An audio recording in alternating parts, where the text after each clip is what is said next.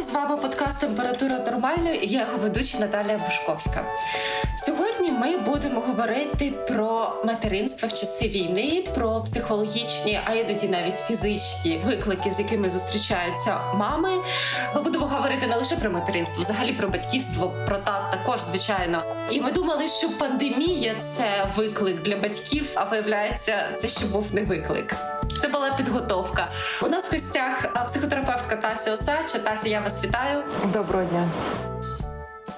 Почну з історії, яка перейде в питання. Ми в якийсь момент, десь трохи більше ніж місяць, як почалася війна, таки прийняли рішення виїхати за кордон. І вперше я про це подумала, коли ми з сином гуляли по місту, і нас застала повітряна тривога.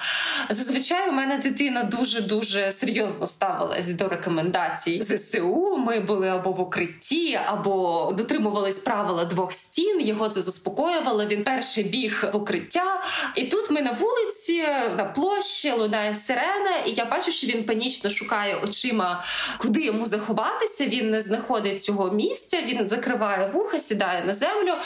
І ми в результаті знайшли підвальне приміщення, де ми перечекали повітряну тривогу. Я потім написала про це обурливий пост з тим, що я б хотіла, щоб діти росіян пережили те, що переживають наші діти.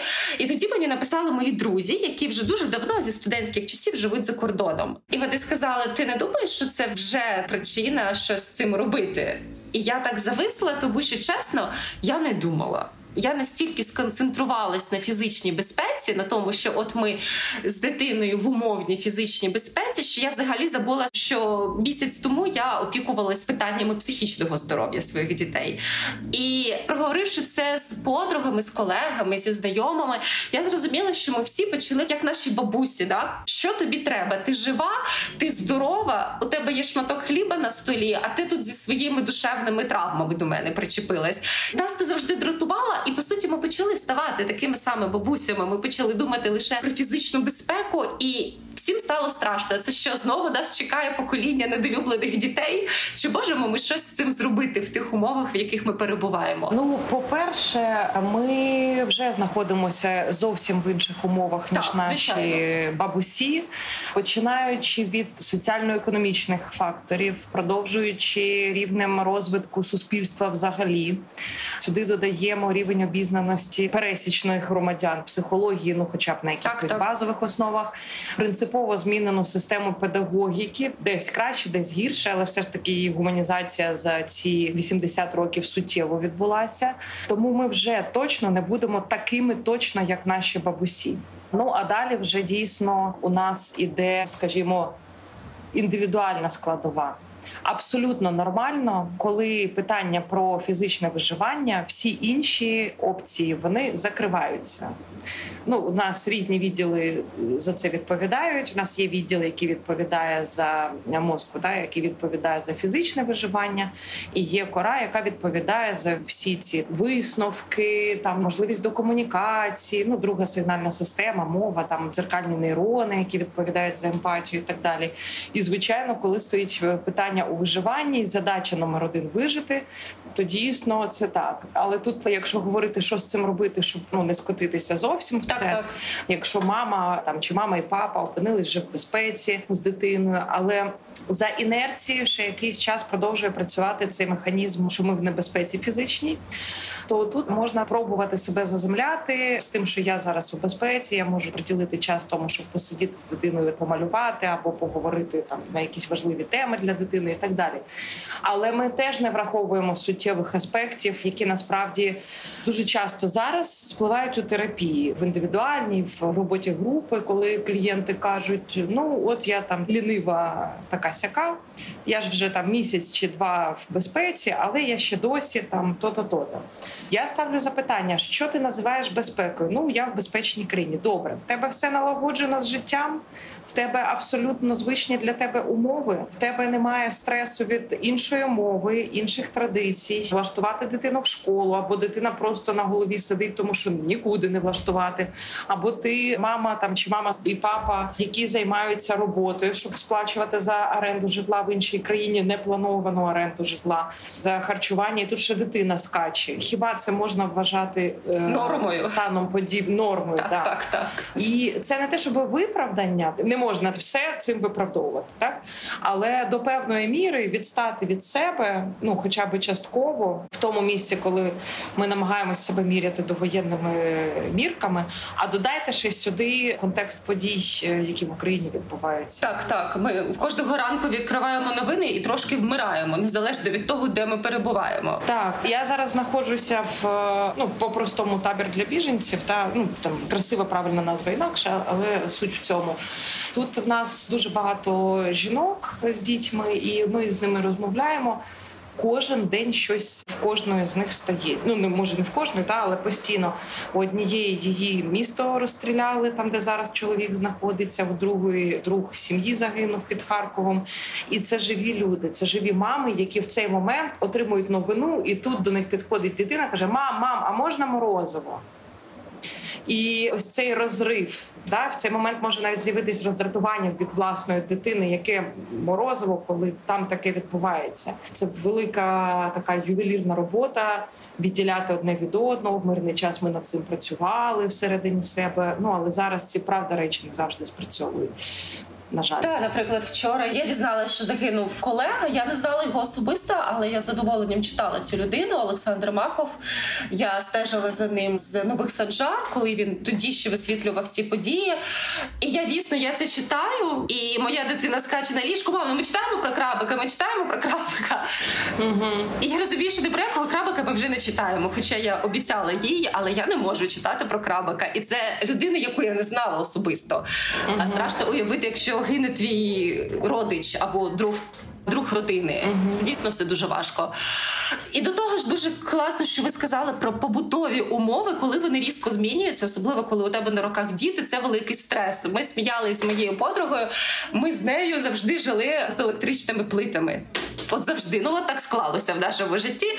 І тут вона приїздить в іншу країну, а там газова плита. І ти розумієш, що тобі треба якось її підпалити. Ти згадуєш всі жах... з відкритим вогнем. Да, Так, ти згадуєш всі жахливі історії про те, як вибухав газ в житлових будинках. І це після того, як ти була в жахливому евакуаційному потязі, да, з безсонної ночі.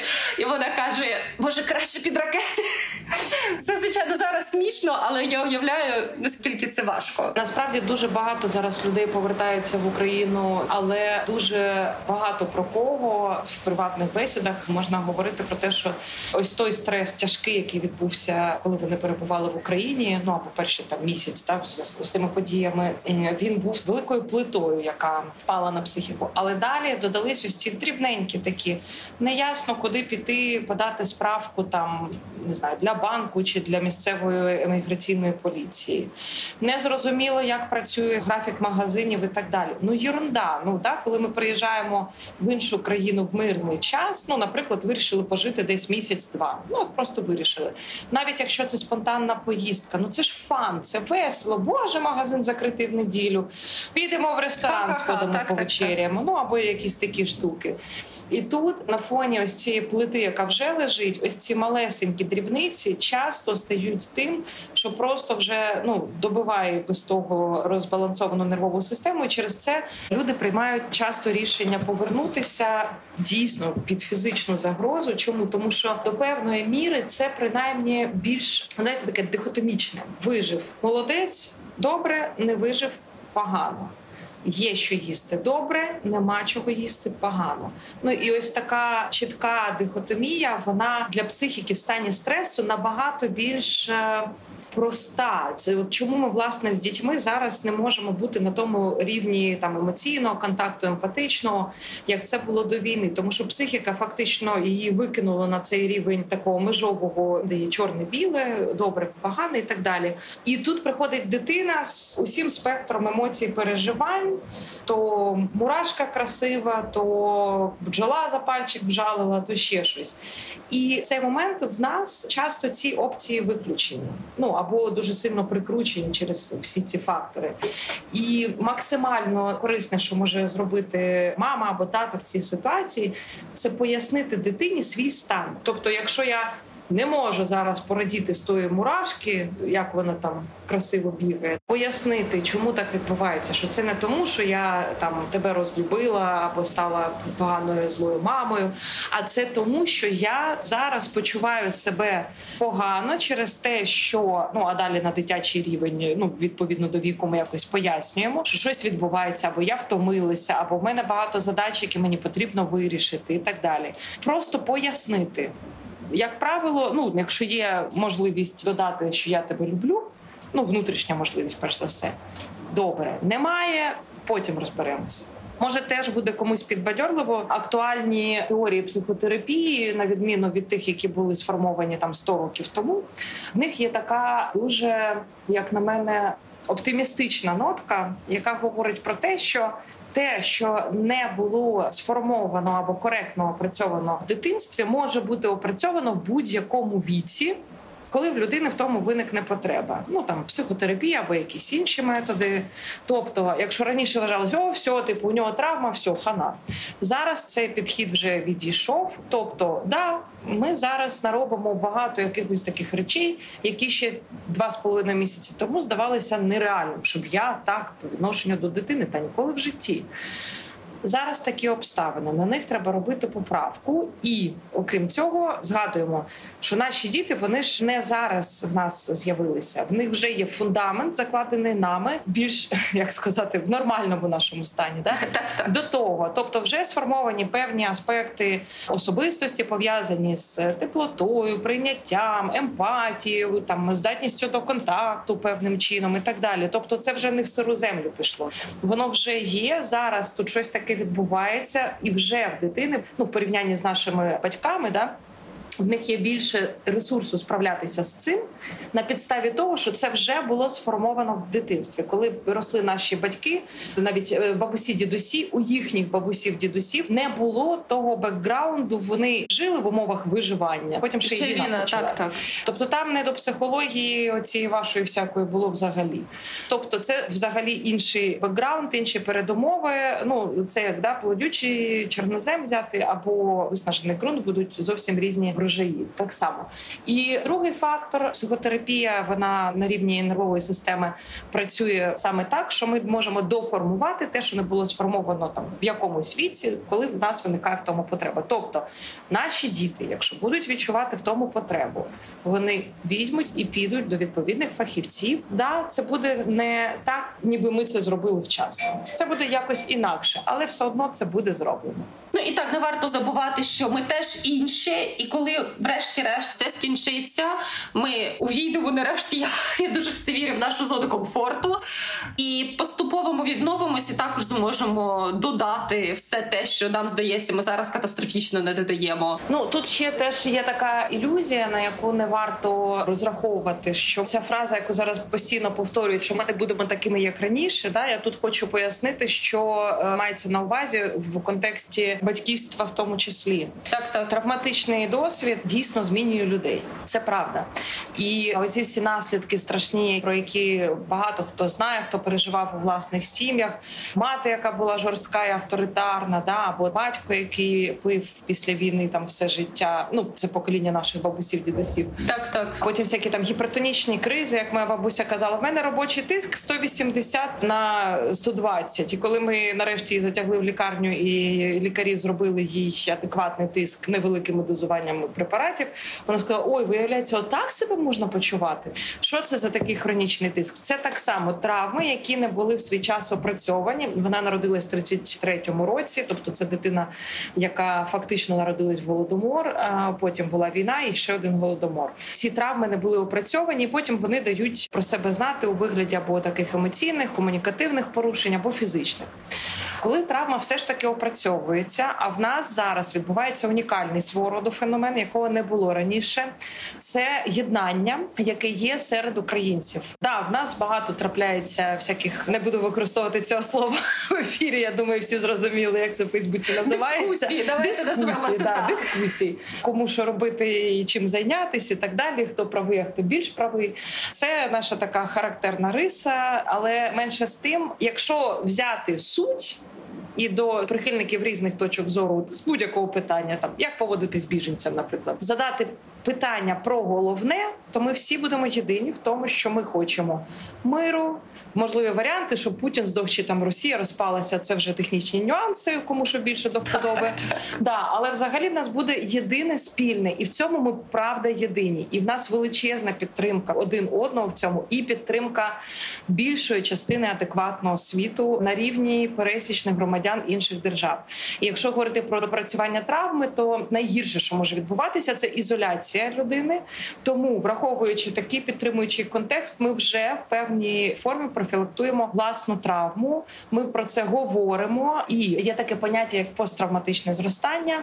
Це довоєнний приклад. Е, жінка, яка пережила онкологію, вона стає активним волонтером, наприклад, в онкологічній лікарні або створює громадську організацію, яка там допомагає з лікуванням певним категоріям онкологічних пацієнтів.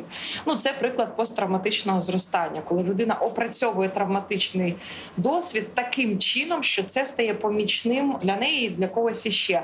Той самий Франкл, який зараз набув такої популярності, його книжки по суті це форма посттравматичного зростання. Так, посттравматичне зростання буде не в кожного, хто пережив травму, але якщо нам, і я думаю, це абсолютно реальні показники, хоча б 4-8% тих, хто зазнав травми, підуть в посттравматичне зростання, це може забезпечити ну прям такий колосальний вибуховий зріст нас як нації, як держави, і економічних якихось таких е, суттєвих факторів, і це все нам досяжно, в тому числі завдяки тому, що зараз психологічний фронт працює так само, та всякі там лекції, волонтери, які працюють безоплатно, і так далі. Тому.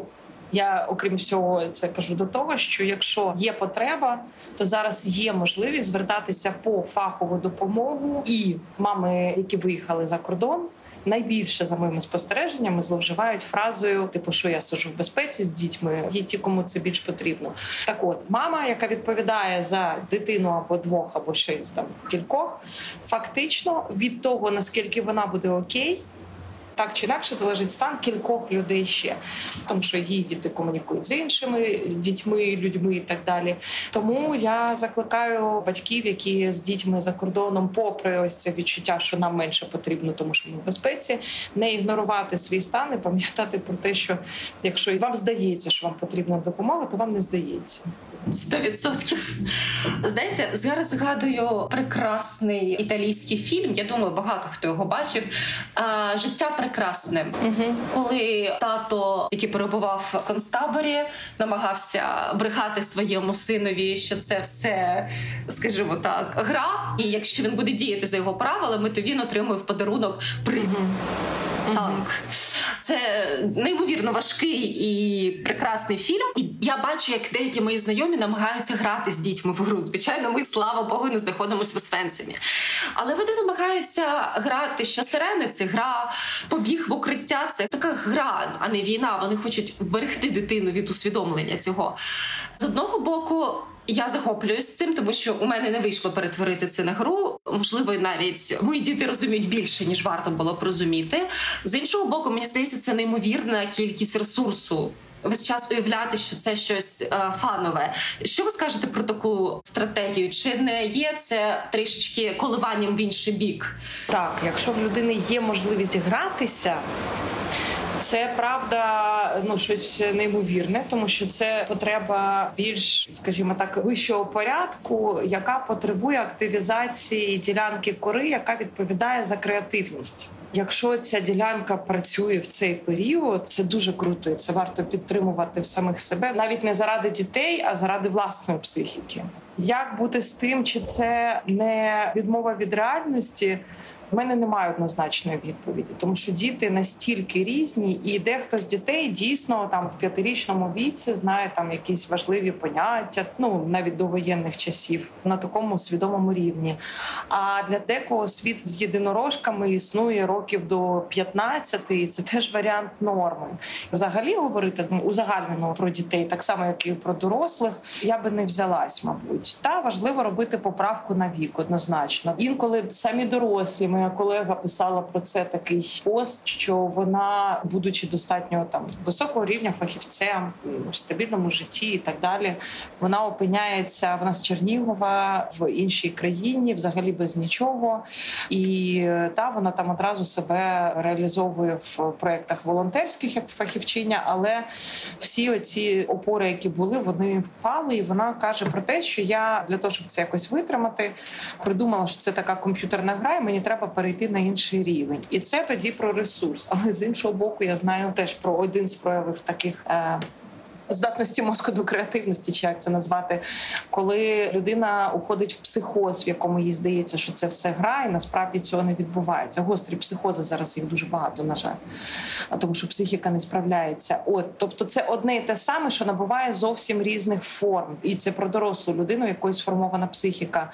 Тому, якщо для конкретно цього тандему дитина і батьки це працює, окей, але знову ж таки, да, якщо, наприклад, батьки ну мама, наприклад, цим прикриває власну нездатність назвати речі своїми іменами, то це трошечки інше. Тобто вони там умовно біжать у укриття, і дитина задає питання, ну щось типу: Мам, я чула, що насправді це не гра, там сирени, там то-то, то-то, а мама продовжує на цьому наполягати, то це вже питання до того, ну які мамині мотиви, що ну мама сама собі не може в тому зізнатися. Так, так, так. так. А, От якщо ж дитина з захопленням в цю гру грається, і їх двох той рівень опрацювання матеріалу влаштовує, окей.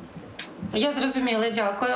А, Є також інша ситуація, коли нам погано, але ми боїмося показати це дітям. От якщо так сталося, ми розплакались при дитині. Як можна пом'якшити цю ситуацію? Чи варто вже так цього лякатися? Взагалі не варто така однозначна відповідь. Коли ще я працювала як волонтер з сім'ями загиблих на майдані коли у нас були виїзні такі заходи, я працювала з дитячими групами підлітковими, і це було дуже часте запитання від батьків про те, що вони приховують ці переживання. У нас були і власні напрацювання, але в той момент з'явились методички, щоб вже не словами, а прям показати, як розумні люди написали. Дивіться, де діти взагалі беруть способи опрацювання переживань. Вони їх беруть е, ну спочатку копіюють ігри, ті, в які починають діти грати, десь з трьох років ситуативно-рольові ігри, в яких там е, хтось мама, хтось папа, хтось дитинка, когось вкладають спати, когось повели в школу. В мене був в садіку хлопчик зі мною Дініс Хам'яков. Ми постійно чогось грали в кума, який повіз нас кудись на машині. От як зараз я, я на той момент не знала, що таке кум. У мене була російськомовна сім'я, і я уявлення не мала, хто такий кум і чого він нас кудись везе. Але ми систематично грали в цю гру. Тобто діти в такий спосіб навчаються комунікувати з зовнішнім світом, в тому числі емоційно опрацьовувати досвід. І тут дитина стикається з чимось надзвичайно новим і незрозумілим. Чи це якісь такі події, чи це ну не дай Боже, чиясь смерть. У дитини немає досвіду, і єдине звідки вона може його набирати, цей репертуар опрацювання це реакції батьків. Ну і то уявіть собі, мама, яка ну там відбувається якийсь жах. Дитина це плюс-мінус розуміє, ну на свій вік. А мама виходить і так нервово посміхається і каже: все добре все чудово. Чому буде вчитися ця дитина? Вона буде вчитися відщеплювати свої переживання, свої емоції і робити вигляд на людях при найближчих людях, що характерно, що все добре. Куди ми таким чином підемо? Ну, десь в бік неврозу, це в кращому випадку, так, так. або там ще й кудись подалі. На противагу до цього, прямо в книжечках про те, як переживати смерть близької людини поряд з дитиною. А в принципі, зараз це можна говорити про всі ці події. Також це не про те, що мама, ну не дай Боже, да е, інша крайність, коли мама використовує дитину в якості безкоштовної подушки. Ні, це не про те, щоб сидіти і виливати душу і непомірні якісь емоції з якими дитина просто вона з ними не справиться, істеричити при ній і так далі. Це про те, щоб нормально, наприклад, розплакатися, бути сумною або розсерженою при дитині. Але дуже важливо, якщо є ресурс, то в процесі, якщо немає, то після цього пояснити. Я плакала, тому що сталося там те-то, те-то, або я плакала, тому що мені дуже сумно, або я там була дуже у вічі або зла через те, що відбувається, чи відбулося ось це, або мені просто тяжко, я втомилася. Пояснити таким чином, ми одразу, окрім цієї задачі, яку я вже описала, ми виконуємо іншу. Звідки в нас беруться чоловіки, які на сльози жінок реагують приблизно як апосуми. Так. Ну, якщо мама ніколи в житті при ньому не плакала, і якщо мама саме боялася проявити емоції, такі ну якісь сильні при дитині, звідки дитина буде знати, що емоції, ну там сльози, власне, да це от мама поплакала, вона витерлася, і в принципі все окей, мама далі все добре, функціонує так. там. Да, тобто навіть з тим не треба нічого робити. Не треба стояти і кричати, а ну перестань ревіти. Ну там або якісь такі речі. Да? Якщо ж мама дозволяє собі такий прояв емоцій на очах у дитини, ну повторюсь, не постійно, да, але ну інколи це може ставатися це нормально. Пояснює і потім заспокоюється. Або, наприклад, ще теж може бути варіант, коли дитинка підходить і обіймає маму та в цей момент. Мама каже: Дякую, мені дуже приємно, що ти про мене піклуєшся. Ми ще тут і заповнюємо ось цю потребу бути корисною, да, бути в діяльності в цей момент. І дитина розуміє, що в принципі поплакала, перес, як там поплакала, і знов фіалка розцвіла. Фіалка, так, так. Ну це так працює, це природньо, це нормально. Не варто боятися емоцій. Я колись вчилася на факультеті психології, була у мене така пригода в житті.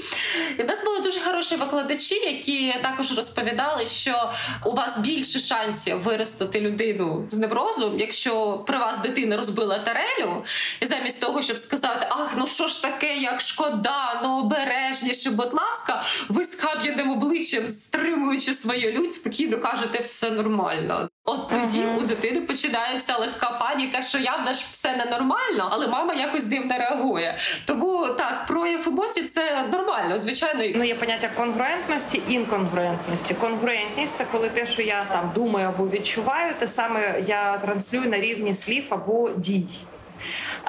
Інконгруентність, відповідно, думаю одне, кажу або роблю інше.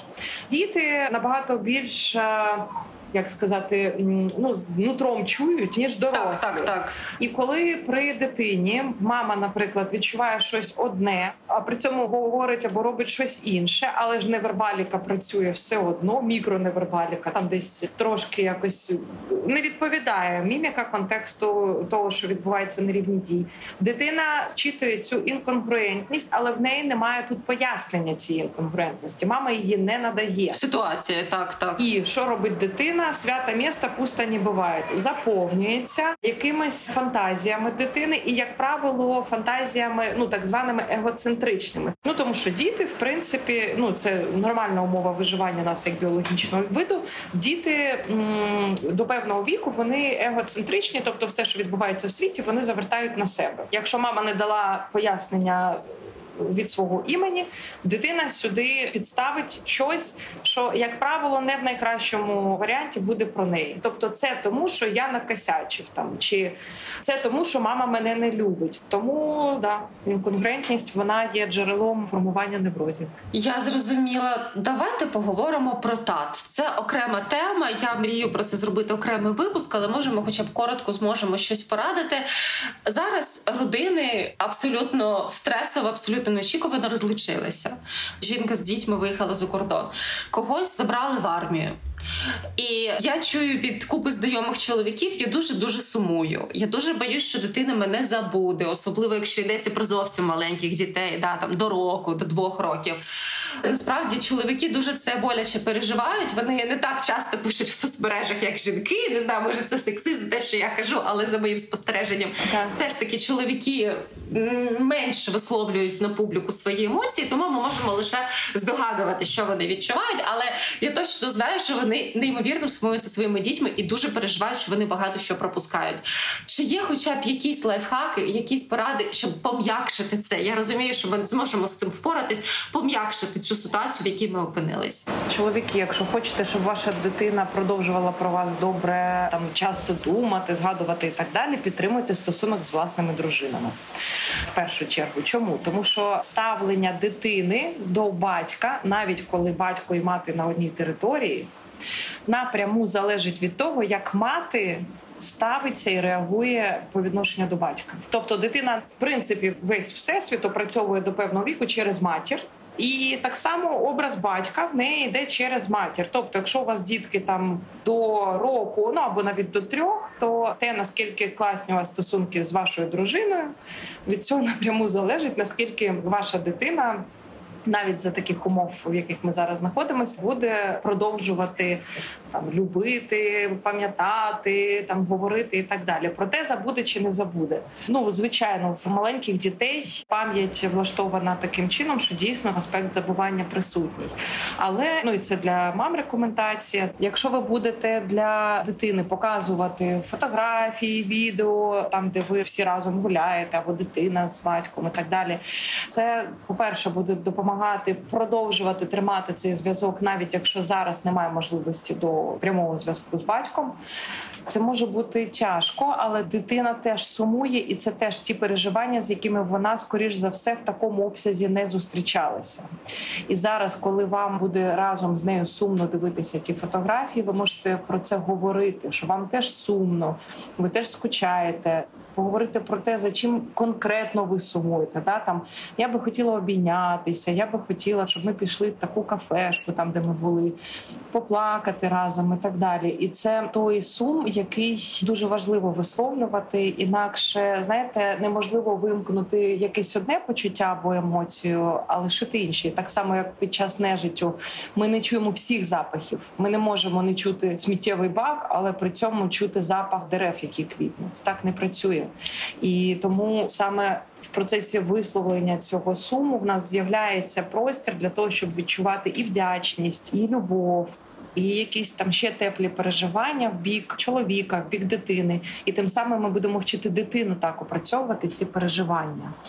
Якщо є можливість підтримувати зв'язок, ну там по відео або аудіо, було би добре, якщо до того не були сформовані якісь ритуали у батька з дитиною, їх сформувати. Найпростіше зараз мені здається, це там вечірня казка. Мама в цей час може піти собі випити чаю, або 5 хвилин десь побути наодинці. А папа в цей момент по відео читає казку своїй дитині, ту, яку вони разом вибрали, або вони дивляться спільно мультик. Теж така опція можлива. Да? Один той самий мультик вибрати там і потім обговорити в онлайні, наприклад, або вдвох з дитиною, або всі разом. Ну і повторюся, підтримувати зв'язок батька і матері це ключове ну мова про повні сім'ї, звісно, да дитина.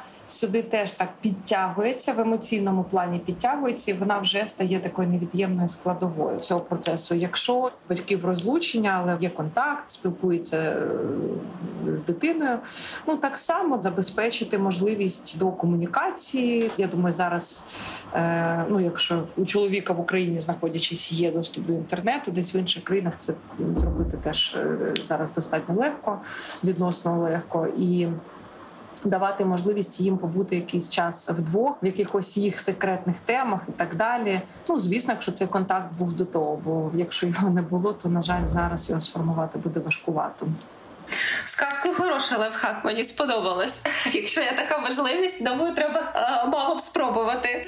Зараз що я хотіла сказати, е, планки материнства. От коли в мирні часи мені психотерапевтка сказала, може вам варто спробувати знизити свою планку в материнстві. Я тоді подумала: господи, та куди вже нижче, куди вже нижче? Ну тепер я, звісно, побачила, куди нижче. Дна просто немає, мені здається. Гаджети. Іноді у нас бувають дні, коли я взагалі не контролюю гаджети, особливо якщо є багато роботи. Добре, бери цю десяту цукерку, тільки, будь ласка, не чіпай мене, я тільки змогла зосередитись на роботі. Uh-huh. Хтось писав мені в коментах, що мої діти з'їли за цей місяць стільки джанк фуду, скільки вони не їли за все своє життя. І звичайно, нас це турбує. Ну що це не шкодить дитині. А чи зможемо ми взагалі повернутися до якоїсь нормальної рутини, до здорових правил після всього? от ваша думка як психотерапевта, паритись чи не паритись? Ну припустімо так, якщо дитині, наприклад, 5 років, да, в році в нас 52 тижні. Врахую я поганенько 5 помножити на 52, скільки там виходить тижнів математики. Вибачте, ну припустімо 300 тижнів. А, І із них на даний момент 8. Так, так, так дитина провела не так, як хотілося б ну, от в плані харчування і так далі. Я думаю, якщо порахувати у відсотках, то це виглядає не так загрозливо.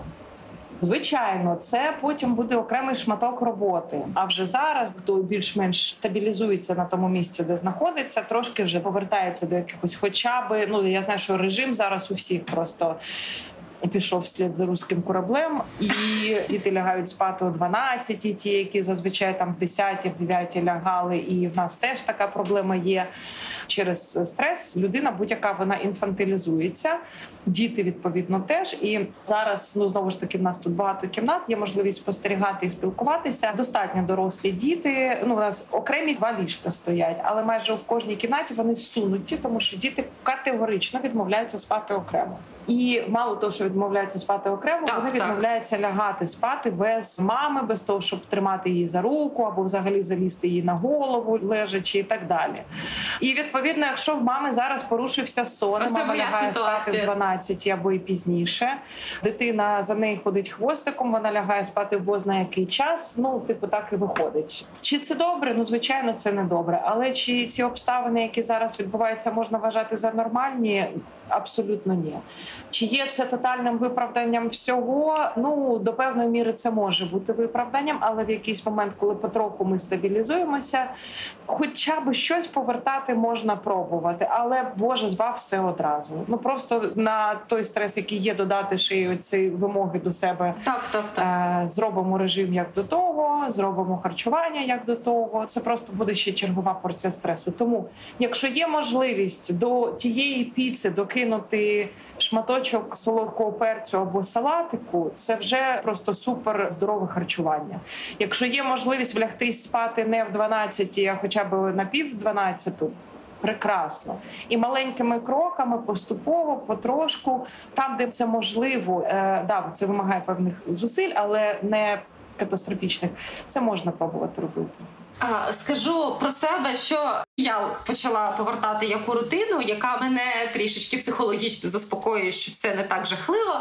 Я ще в мирні часи пробувала робити наші сніданки відповідно до здорового харчування з овочами, з білком, зі здоровими жирами.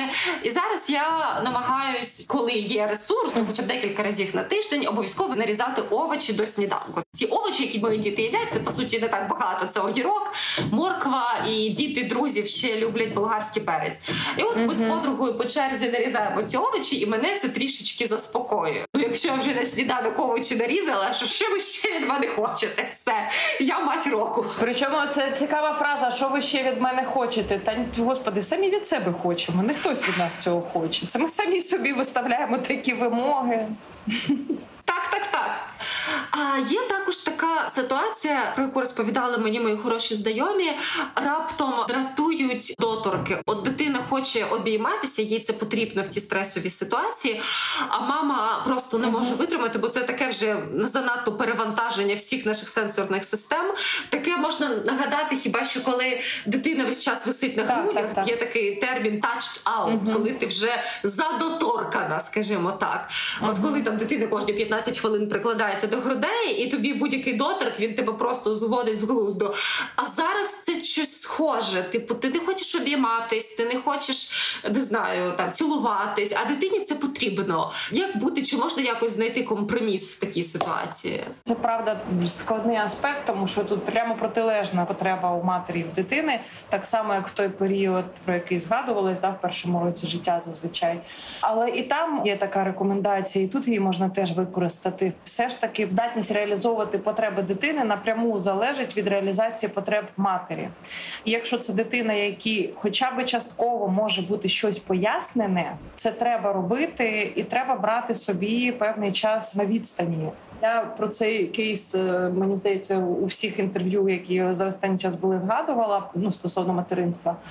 Коли я працювала в Охмадиті у відділенні хірургії новонароджених, там діти з тяжкою патологією, часто це діти народжені передчасно з екстремально низькою вагою, і це там і операції, і так знаєте, це така міграція між відділеннями реанімації, хірургії ну цих дітей, і термін перебування там міг бути, наприклад, 6 місяців, 9 місяців матері з дитиною. І це діти, які потребують постійного догляду з боку матері набагато більшого рівня ніж звичайні діти, тому що там і зонди, і все там багато всього треба робити. І при цьому там є персонал, який ну на кілька хвилин можуть приглянути за дітьми. Інколи на те, щоб пояснити матері доцільність того, що вона має виходити на вулицю на 15 хвилин щодня, просто випити каву або з'їсти морозива, в мене йшло там місяць-два. Тобто, просто пояснити поступово крок за кроком, що це необхідно відчуття провини величезне. Як же ж я полишу дитину, при тому, що от пост медсестри, і вона ті 15 хвилин раптом що вона придивиться. І мама не піде з кімнати, коли дитина волає від голоду. Вона погодує, передіне і піде. І ці 15 хвилин точно ну там 90%, що дитина буде спати. Останнім аргументом, який зазвичай дуже дуже добре спрацьовував нарешті вже те, що слухай, ну дивись, от ти тут вже замотана, ти вже себе не чуєш. Хто буде доглядати за твоєю дитиною, коли там через тиждень ти зляжеш? І це дуже часто спрацьовувало так, як хоба, і відкривались очі. І потім, коли ця мама собі брала це право, ну я б, наприклад, відділення зайшла в четвер, потім були вихідні, да, і я заходжу в понеділок. І мама з посмішкою каже: я кожен день виходила на ці 15 хвилин. По-перше, в мене вже тут є улюблений вид морозива в кафешці. По-друге, улюблена лавочка, і я дивлюсь на людей. А ще ви уявляєте, весна дуже схожа ситуація. Вони приїжджали, наприклад, зимою в теплому одязі, і через те, що вони там знаходились по півроку, в них навіть одягу відповідного не було. І вона виходить так, ніби зараз лютий а насправді вже травень. Вона виходить в курточці. Вона каже: О, тепло на вулиці. Виявляється, можна без курточки.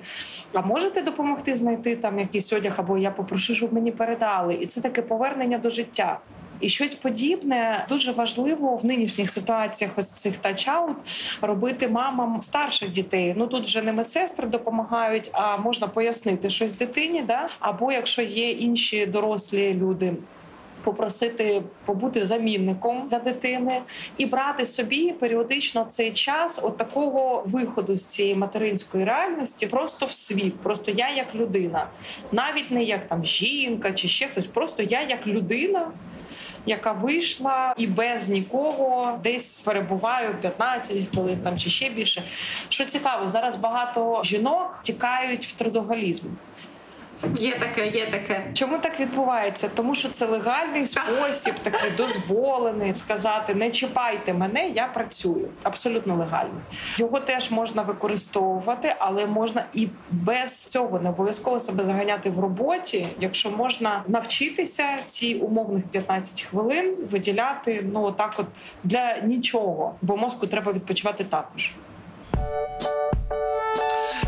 Зрозуміла, Тасю. Я дуже дякую за ці поради. Я думаю, питань насправді ще дуже багато. Залишимо їх на наступні випуски. Я бажаю всім мамам і татам сил пережити цю ситуацію з найменшими втратами для нашої психіки. Я впевнена, ми впораємось. Я дуже дякую всім за увагу. Нагадаю, що наші подкасти ви можете послухати на сайті Української правди, а також на платформах Apple Podcast та Google Podcast. Я поступово роблю текстові розшифровки наших ефірів. Вони також виходять на сайті Української правди та на сайті нашої редакції Українська Правда життя. Стежте за оновленнями. З вами була Наталя Бушковська та психотерапевтка Тася Осадча. До зустрічі разом до перемоги, Па-па!